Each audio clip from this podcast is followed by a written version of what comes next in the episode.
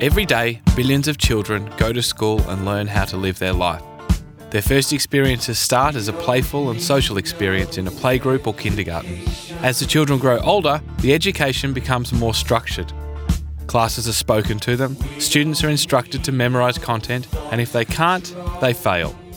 This system was designed to produce factory workers, not the children of the future. And this episode, we diagnose how we have got ourselves in this mess and what we can do about it in the future. We hear from the World Authority on Education, Dr. Ken Robinson.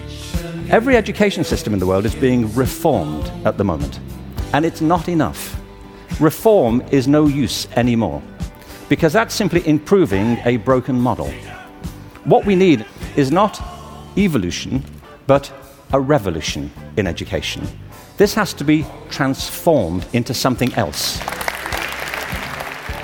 And author, speaker, and future sandwich favourite, Steve Sammartino, joins us to discuss what we need to relearn for the next generation to thrive.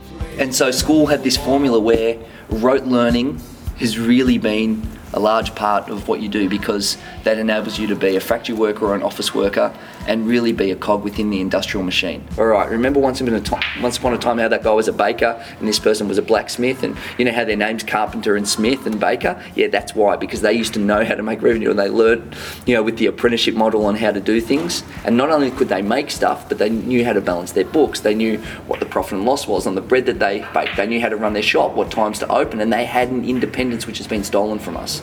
They had a business and explorative mindset which has been stolen from us by the schooling system. Very few of them actually teach the new skill sets that we need, which are more about creativity, entrepreneurship, and the ability to solve interesting problems. My name is Tommy McCubbin, advertising creative director, dad, and podcaster, and this is Future Sandwich, the podcast that has a sandwich with people making the future happen today. This is episode 9 Relearning Education.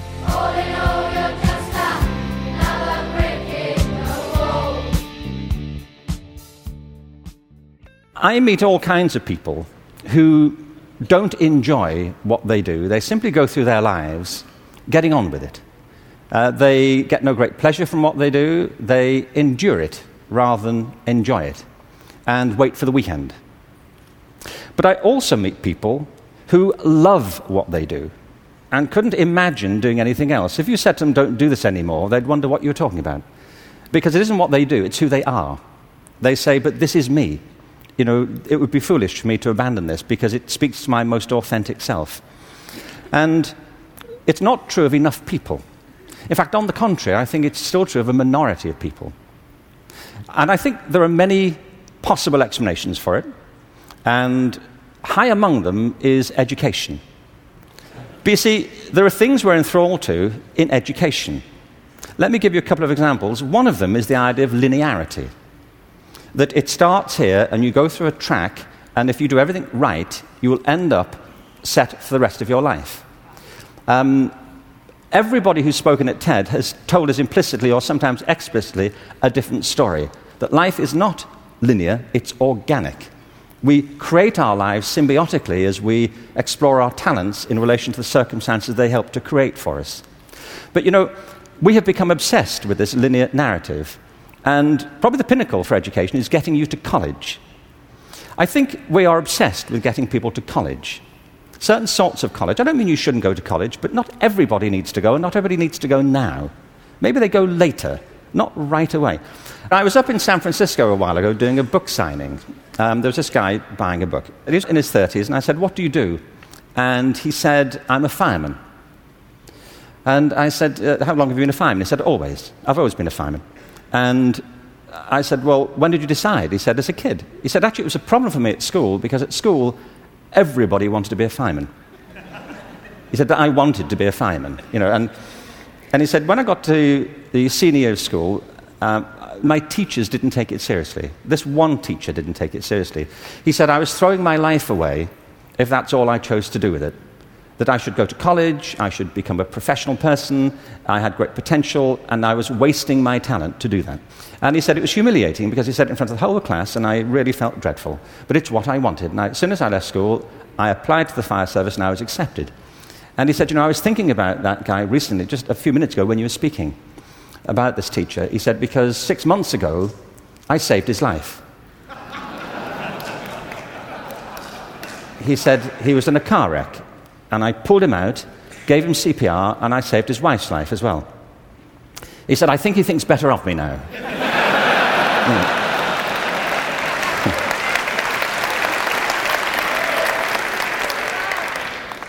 Dr. Ken Robinson has one of the most popular TED Talks of all time. In 2006, he reframed our thinking about education and how it is in dire need of an overhaul. This was so compelling because it came from a scholar, someone who has dedicated his life to the traditional education system, yet advocated directly against it. Here are some snippets from his famous TED Talks. The other big issue is conformity. We have built our education systems on the model of fast food. This is something Jamie Oliver talked about the other day. You know, there are two models of quality assurance in catering. One is fast food, where everything is standardized. The other are things like Zagat and Michelin restaurants, where everything is not standardized. They're customized to local circumstances. And we have sold ourselves into a fast food model of education. And it's impoverishing our spirits and our energies as much as fast food is depleting our physical bodies.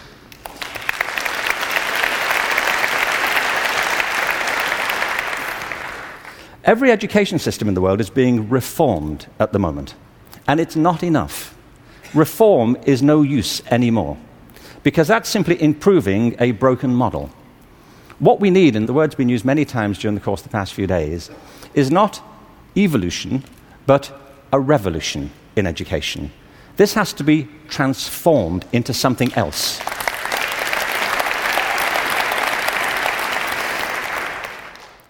So, if our linear and conforming education system needs to be revolutionised, what is it going to look like? And who is going to drive this movement? There is no one better to ask than author Steve Sammartino. He's currently writing a book on this exact topic. And stick around because at the end of this episode, I'll tell you how you can win one of five signed copies of Sam's first book, The Great Fragmentation. What is the new book? So the new book's called Lessons School Forgot. And the reason that I called it that is twofold. The first thing is that the history of school, very few people know. So, the history of school, free public school, is that it was funded by wealthy industrialists of the day. Think Andrew Carnegie and cohort, you know, Standard Oil, because they needed to train illiterate farmers' sons and daughters, the three R's writing, reading, and arithmetic to, to create compliant industrial factory workers right? Because we all lived on farms and we were craftsmen and we lived in villages. And to move to the city, we needed to be compliant. We needed to follow rules. That's why there's red pen in schools because you've got to tell people when they get stuff wrong. Because if you get something wrong on the factory line, that stops the factory line, and Henry gets really upset because he doesn't want that. He wants, you know, the, the factory line's on a conveyor belt, and you've got to know your part. So we have red pen in school, and you're not allowed to cheat in school. That's why cheating's outlawed. No collaboration. I always told my mum, I'm not cheating, I'm collaborating. That's what I told her. Right? You got to know your own bit. And so school had this formula where rote learning has really been a large part of what you do because that enables you to be a factory worker or an office worker and really be a cog within the industrial machine. So public school, you know, has really only had a 150 year history. Before that, school was for the wealthy and fortunate few, the academics, and even the shifts of school, right? It's the same as a factory, eight hour shifts. So you could drop off your kids and they could mind you while you worked in the, the school could mind them and teach them, sit up the front, do as they're told, and then you pick them up. So school is a little factory. And the problem is, is now we're exiting the factory era or the industrial era, and so it's it's not even outdated or needs a renovation. It's actually obsolete. Right? And the things that we learned at school were left brain logic, largely, largely left brain logic primary school's good. I mean, we have the foundations that you need of communication, numbers, and, and writing. But as you, the further on you go into high school, the less valuable it is. I'm like an absolute strong believer. And I'm a personal example. Everything that I know that matters right now, other than learning to read and maths, I taught myself. I actually think that they're not enough of what we need. They definitely democratise education and I know for sure that I would pick, if I had two people who went to Harvard, if I had privileged Johnny and hardworking Mary, and privileged Johnny went to Harvard and paid his 200,000 and got into there, the Ivy League, and did all the course and had the formal degree, and then hardworking Mary did the MOOCs versions, right, I would pick Mary for the job, even though she is unqualified formally because I know she's got all of those things that matter more, like you know tenacity, ability to hard work, self-starting, entrepreneurialism, all of those things. But a lot of the MOOCs courses they're actually just what we've already got but democratized and available to anyone. Very few of them actually teach the new skill sets that we need, which are more about creativity, entrepreneurship, and the ability to solve interesting problems. So there's that. In the states, this guy's uh, created the tinkering school. Right. That's the type of thing. I haven't got- heard of that. What's that about? Now, who better to explain Tinkering School than its founder, Gever Tulley? Tinkering School is a place where kids can pick up sticks and hammers and other dangerous objects and be trusted. Trusted not to hurt themselves and trusted not to hurt others. Tinkering School doesn't follow a set curriculum and there are no tests. We're not trying to teach anybody any specific thing. When the kids arrive, they're confronted with lots of stuff wood and nails and rope and wheels and lots of tools, real tools. It's a six day immersive experience for the kids. And within that context, we can offer the kids time, something that seems in short supply in their overscheduled lives. Our goal is to ensure that they leave with a better sense of how to make things than when they arrived, and the deep internal realization that you can figure things out by fooling around. Nothing ever turns out as planned, ever. And the kids soon learn that all projects go awry and become at ease with the idea that every step in a project is a step closer to sweet success or gleeful calamity. We start from doodles and sketches, and sometimes we make real plans, and sometimes we just start building. Building is at the heart of the experience, hands on, deeply immersed, and fully committed to the problem at hand. Robin and I, acting as collaborators, keep the landscape of the projects tilted towards completion. Success is in the doing, and failures are celebrated and analyzed. Problems become puzzles, and obstacles disappear. When faced with particularly difficult setbacks or complexities, a really interesting behavior emerges decoration. Decoration of the unfinished project is a kind of conceptual incubation. From these interludes come deep insights and amazing new approaches to solving the problems that had them frustrated just moments before. All materials are available for use, even those mundane, hateful plastic grocery bags can become a bridge stronger than anyone imagined. And the things that they build amaze even themselves. Three, two, one, go!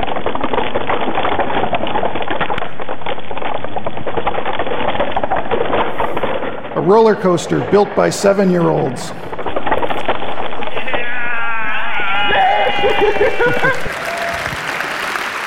Thank you. It's been a great pleasure. That's what we need. We need less formula Yeah. and more experimentation. Mm-hmm. You know, one of the things I do, people always ask me, oh, what do you teach your kids? Right, and I say, I never show them how to play with their toys. Right, and the only things I'm really interested in teaching them is creativity, right, and systems thinking. Because I don't want to teach them functional thinking on how to do a thing. I actually want them to understand how a system is and how a system can change because then they'll be adaptable. Because they don't see themselves as part of a system they see themselves as inventors and, and curators of systems. So the favourite example that i give on one thing that i do with my kids is i like to teach them how to uh, do food from you know paddock to plate. So i asked my daughter I said and she was four at the time i said do you want to grow some food? She said yeah yeah sure. I said any food. You tell me what you want to grow. She said i want to grow pizza I said, okay, you made it hard. then we did everything from planting the wheat in a box in our backyard right? We did the only thing we didn't do was the cheese, but I told her where the cheese came from. We made the pizza dough. You know, I explained the oven where the electricity comes from. I said normally you could make a fire in the backyard and put it in an oven. She planted, she watered it, she did the tomatoes. We, uh, you know, made all the ingredients of the pizza, and then they made it and cooked it and ate it. And it was just one of the great moments. But every time we go to the supermarket now, she goes, "Oh wow, so many people have worked hard to get this food here," but she understands the system. And even now, she's starting to ask things about electricity and computers and how they work. And I explain it through the system because then she's going to have breadth of thinking. You know, the problem with school is that we don't have breadth, we learn a function. My favourite example is what you learn in school is, is with finance and accounting. What do you learn? You learn debit and credit, left hand side, right hand side, balance sheets, and profit and loss. Who has a balance sheet and a profit and loss in their house? No one. Right? You're not learning anything for yourself. You're learning it for the company that you're going to work for. You know, when you when you do chemistry and science, what are you learning? You're learning something in a lab because you're going to work at you know factory X Y Z. So that that tinkering school, that to me sounds like the exact type thing. Seth Godin's doing some interesting stuff with his um, Alt MBA, and his whole thing is how do we solve interesting problems? How do we teach people to project manage? And through the project, how do we teach them the finance and entrepreneurial skills to go from here's this problem, here's these inputs, and here's the solution. Because if you do that, then you create jobs, you create employment. And the other thing is, but who cares about the employment side of it? It's just about do we solve the problems and is there revenue? See, I hate the word jobs and growth. See, a job says, wait for someone, I'll be over here. When, when the job's ready, Tommy, you let me know, I'll be over here sitting back. Government, politicians, create the jobs, let us know. Or I'll be over here when you you go create the jobs and I'm ready for you. Just tell me what I need to do. It's like you're subservient. Someone else is going to deliver something to you. What we need is revenue. Like, I hate the word jobs because Jobs says there's an existential system that we're relying upon. Right? Jobs says someone else is going to serve you. You're going to work for a wage. Don't worry, we'll look after all the complexity. You just do as you're told. And that's so inside out. Like for me, it's revenue. It's like, how are we going to invent new revenue for people? Revenue for people. If, we, if, if one politician said, what we want to try and do is show people how to make revenue, at least I'll tell you one thing to do would change the dialogue and the rhetoric out there. People say, "What do you mean by revenue?" There'd be news stories about it. This is crazy. This revenue talk. Then you get a discussion going. Okay, all right. Remember once upon a time, once upon a time, how that guy was a baker and this person was a blacksmith, and you know how their names Carpenter and Smith and Baker. Yeah, that's why because they used to know how to make revenue and they learned, you know, with the apprenticeship model on how to do things. And not only could they make stuff, but they knew how to balance their books. They knew what the profit and loss was on the bread that they baked. They knew how to run their shop, what times to open, and they had an independence which has been stolen from us. They had a business and explorative mindset which has been stolen from us by the schooling system. So it's a change in mindset, change in language. Yeah, language and mindset. So I think the first thing to change anything is language. Right. Once the language changes, we change our consideration set because language is the human killer app. That's our operating system is language. We have to change that first because people don't consider something different unless new words are used. Right. So if we use new words to reframe old ideas, then we start to see what the potential trajectories are and how that can still solve the old problems in better and more future-proof ways. So it's not about setting up new schools or No, setting up new so. dot coms Well, with it- content on there. Yeah, It's not it's- real. No, yeah. yeah. because we've got access to everything. If we change the language, then the content of the book of life changes. Because the book of life is the language that goes inside it, right? So if we change that language, then the content that's inside there is automatically changed. You know, and schools are changing a little bit. They really are trying, especially at primary school. You know, they don't even have the desk sitting sitting up the front. They have the little working cohorts. That's a really big shift because it tells you you're going to work on projects with people at time, not doing tasks where you're sitting up the front and you've got to rote learn your bit independently. So they're changing, but it's hard. If we change the language, and it's got to change at a top level, well, we're already trying to do an entrepreneurial. All of us in our cohort do that. Top of people listening to this podcast would do that. But we need some top level change. Now, they use the word agile because you know, Malcolm Turnbull read that somewhere in, in the Financial Review, but we, we, we need more than that. That's, that's just a little bit of a. The language matters a lot. And what do you think the impact of obviously the the third world community is getting more connected and therefore Yeah. access to or they're going to get more literate over time. Yep. What's the impact of that balancing out and the, the, the, the billion that can't read or write slowly becoming I actually think that we're going to see a curve jump, and the powerful economies, excluding China, I think will all be uh, nations which are seen as undeveloped nations at the moment. And the reason I think that is that they don't have legacy infrastructure. Because legacy infrastructure is the enemy, right? It's the enemy for big companies. That's how they get disrupted. Because big companies love their in- infrastructure more than they love their customers. And the reason they love their infrastructure more than their customers is once you have a big and powerful infrastructure, 90% of the people in a company actually manage that infrastructure. And so they will spend their life protecting the thing that they manage, right? It's the old turkeys never vote for Christmas, right? So they, they, they, they manage the infrastructure that, that, is, that feeds them, right? And so that's why big companies get disrupted, but governments are going to get disrupted as well because they manage infrastructure. The problem is, is we're building a new infrastructure, and these new economies, as people get literate, they've got NASA in their pocket, supercomputers, and they can find out and do anything. And most of them are already entrepreneurs anyway because they don't have employment like we have here, right? And they can probably do better by creating their own forms of employment and uh, you know freelance work or entrepreneurial work that they do themselves because they won't have the infrastructure. They'll just start afresh, right? And you'll get this curve jump where developed economies are trying to wrangle their old infrastructure and modernise it. New economies just go straight to new. I mean, you see it with energy and solar systems. You'll see it with education, and you'll see it with people being able to, you know, trade using their phones and go to directly to Bitcoin because you know, I think it's something like three billion people don't have a bank account, and five billion people rely solely on cash today. Right. So with once the smartphones get out there in the next, you know, by 2020, 70% of the world will have a smartphone because it's not even worth making a non-smartphone now because the economies of scale. So you'll curve jump, and I think developing economies will show us what the new economy looks like. And that happened in the Industrial Revolution. People forget the second most powerful company uh, country at the start of the Industrial Revolution um, was Holland, right? Anglo Dutch. It was the English and, and the Dutch, and where are they now, right? So I don't even think it necessarily would be BRIC nations. It would be Africa and some of these weird places like Estonia, you know, Estonia, you can become a digital citizen. Did you know that? You can register to become what's known as a digital citizen in Estonia, where you are a legal citizen of that country, but you don't have to live inside its borders. You can set up businesses, bank accounts, and trade your e commerce business as if you lived in Estonia. Well, that's interesting, right? Because nation states in the digital world become outdated. They're an outdated concept. Conceptually, they're outdated.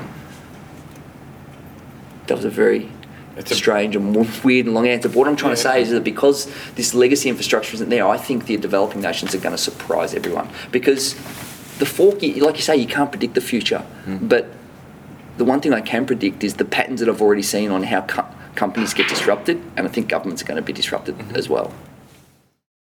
So, this legacy education system is holding us back, and the people of the world that aren't bound by it will thrive in our unpredictable future.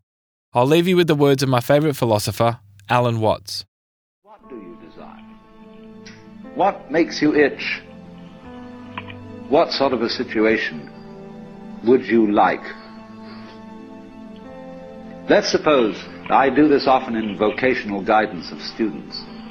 They come to me and say, well, uh, we're getting out of college and we haven't the faintest idea what we want to do. So I always ask the question, what would you like to do if money were no object? What, how would you really enjoy spending your life? Well, it's so amazing. As a result of our kind of educational system, crowds of students say, well, we'd like to be painters, we'd like to be poets, we'd like to be writers, but as everybody knows, you can't earn any money that way. Or another person says, well, I'd like to live an out-of-doors life and ride horses. I said, do you want to teach in a riding school? Uh, let's go through with it. What do you want to do? When we finally got down to something which the individual says he really wants to do, I will say to him, you do that. And uh, forget the money. Uh, because if you say that getting the money is the most important thing, you will spend your life completely wasting your time. You'll be doing things you don't like doing in order to go on living, that is, to go on doing things you don't like doing, which is stupid. Better to have a short life that is full of what you like doing than a long life spent in a miserable way. And after all, if you do really like what you're doing, it doesn't matter what it is, you can eventually turn it, uh, you could eventually become a master of it. It's the only way to become a master of something, to be really with it. And then you'll be able to get a good fee for whatever it is. So uh, don't, don't worry too much. Uh, that's uh, everybody's somebody's interested in everything, and anything you can be interested in, you'll find others will. But it's absolutely stupid to spend your time doing things you don't like in order to go on spending things you don't like and doing things you don't like, and to teach your children to follow in the same track. See, what we're doing is we're bringing up children and educating them to live the same sort of lives we're living in order that uh, they may justify themselves and find satisfaction in life by bringing up their children, to bring up their children to do the same thing, so it's all wretch and no vomit. It never gets there. And so, therefore, it's so important to consider this question. What do I desire?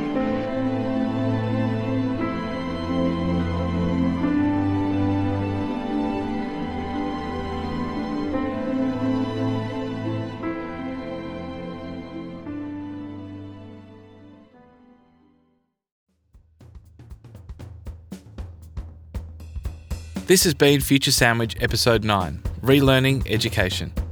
I'd like to thank Pink Floyd for not suing me yet for the use of another brick in the wall. There's a link where you can buy, stream, and watch the track in the show notes at futuresandwich.com. There's also links to all the other legends that made Episode 9 what it is. Dr. Ken Robinson's TED Talks are there, uh, links to follow Steve Sammartino and buy his books, and if you can't wait, find him on Twitter at Sammartino. Alan Watts and all his words of wisdom are embedded there as well. And as always, thanks to Maddie Thompson for editing this like a boss, and Nick Gillies for researching all that stuff about the flipped classroom models which inspired this episode. So, shout out to some fans. Thanks for the kind words on Twitter at Bagful of Ideas. Eric Hebbett or at Eric the Mailman, stay excited about the future, dude. And big ups to Andrew at A77 Foster. Appreciate your support, dudes. So, another cool announcement Future Sandwich Live is coming to Melbourne in December.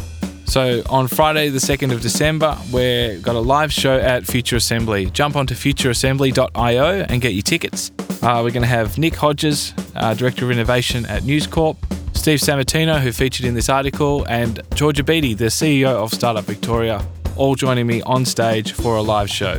So get your tickets. That's at futureassembly.io.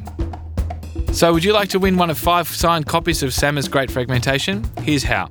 Jump into iTunes and rate and comment on Future Sandwich. Then just grab a screen grab and share that with the hashtag Future Sandwich on either Instagram, Facebook, or Twitter. And then the top five will get a book. Thanks for your support, and until next time, where we discuss the future of home, enjoy the future.